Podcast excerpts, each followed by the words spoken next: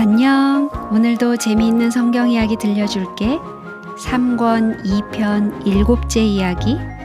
군대의 대장이 나타남.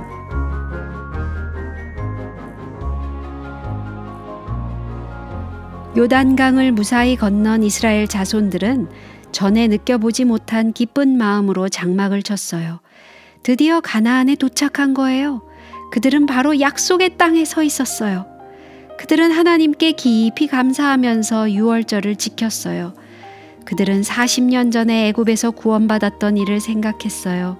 그것은 놀랍게도 요단강에서 그들을 인도하신 하나님의 방법과 일치되는 것 같았어요.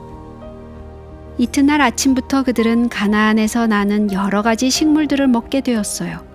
그날 이후로는 더 이상 만나가 내리지 않았어요. 성경에는 그 땅 소산을 먹은 다음 날에 만나가 그쳤다 라고 기록되었어요. 어떤 사람들은 습관적으로 만나를 거두러 나갔지만 조금도 거두지 못했어요. 그들은 두 번 다시 만나를 볼 수 없게 되었어요.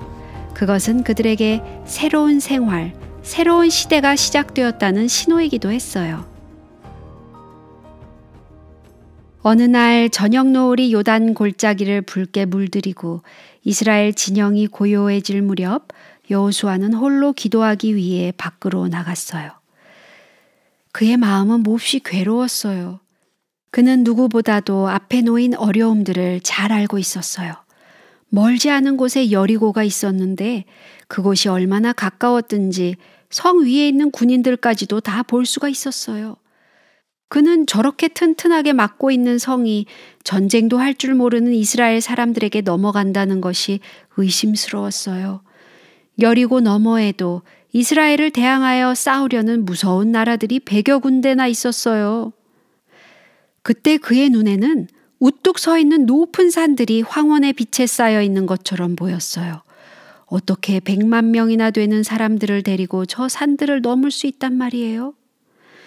그는 자기가 얼마나 약한 사람인가를 하나님께 말씀드리고 나서 앞으로 해야 할 일을 알 수 있도록 지혜를 달라고 열심히 기도드렸어요. 그가 머리를 들었을 때 갑자기 그의 곁에 어떤 사람이 칼을 빼들고 서 있는 것이 보였어요. 여호수아는 얼른 자기가 찬 칼자루에 손을 대고 그 이상한 사람 앞으로 걸어갔어요. 그는 군인들이 아군이냐 적군이냐 하고 물어보는 것처럼 질문을 했어요. 너는 우리를 위하느냐? 우리의 대적을 위하느냐?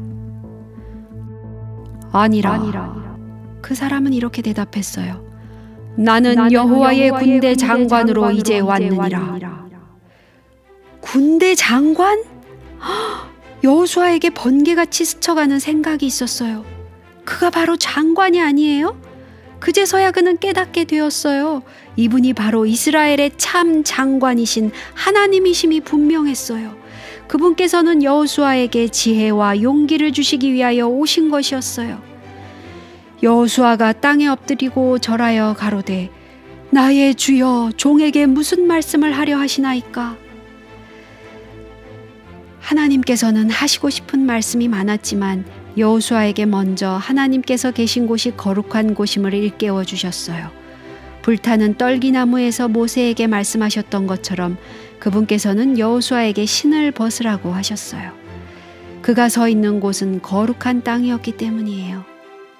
여호수아가 그대로 행하니라. 그때 여호와께서는 여호수아에게 여리고를 함락시키는 방법을 말씀하셨어요. 이스라엘은 조금도 싸우지 않고 성을 빙빙 돌기만 하면 되었어요. 그런 다음에 한 번만 큰 소리를 지르면 성벽이 와르르 무너지게 될 것이었어요. 그들이 하나님의 말씀에 순종하기만 한다면 그 일은 매우 쉽게 이루어질 것이었어요. 여호수아의 문제는 이제 모두 해결되었어요. 이제는 더 이상 걱정할 필요가 없었어요. 군대 장관께서 책임을 지셨으니 승리는 맡아놓은 것이에요.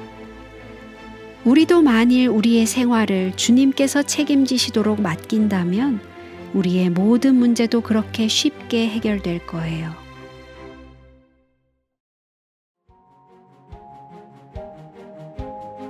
오늘 이야기는 여기까지야. 다음에 또 재미있는 성경 이야기 들려줄게. 안녕.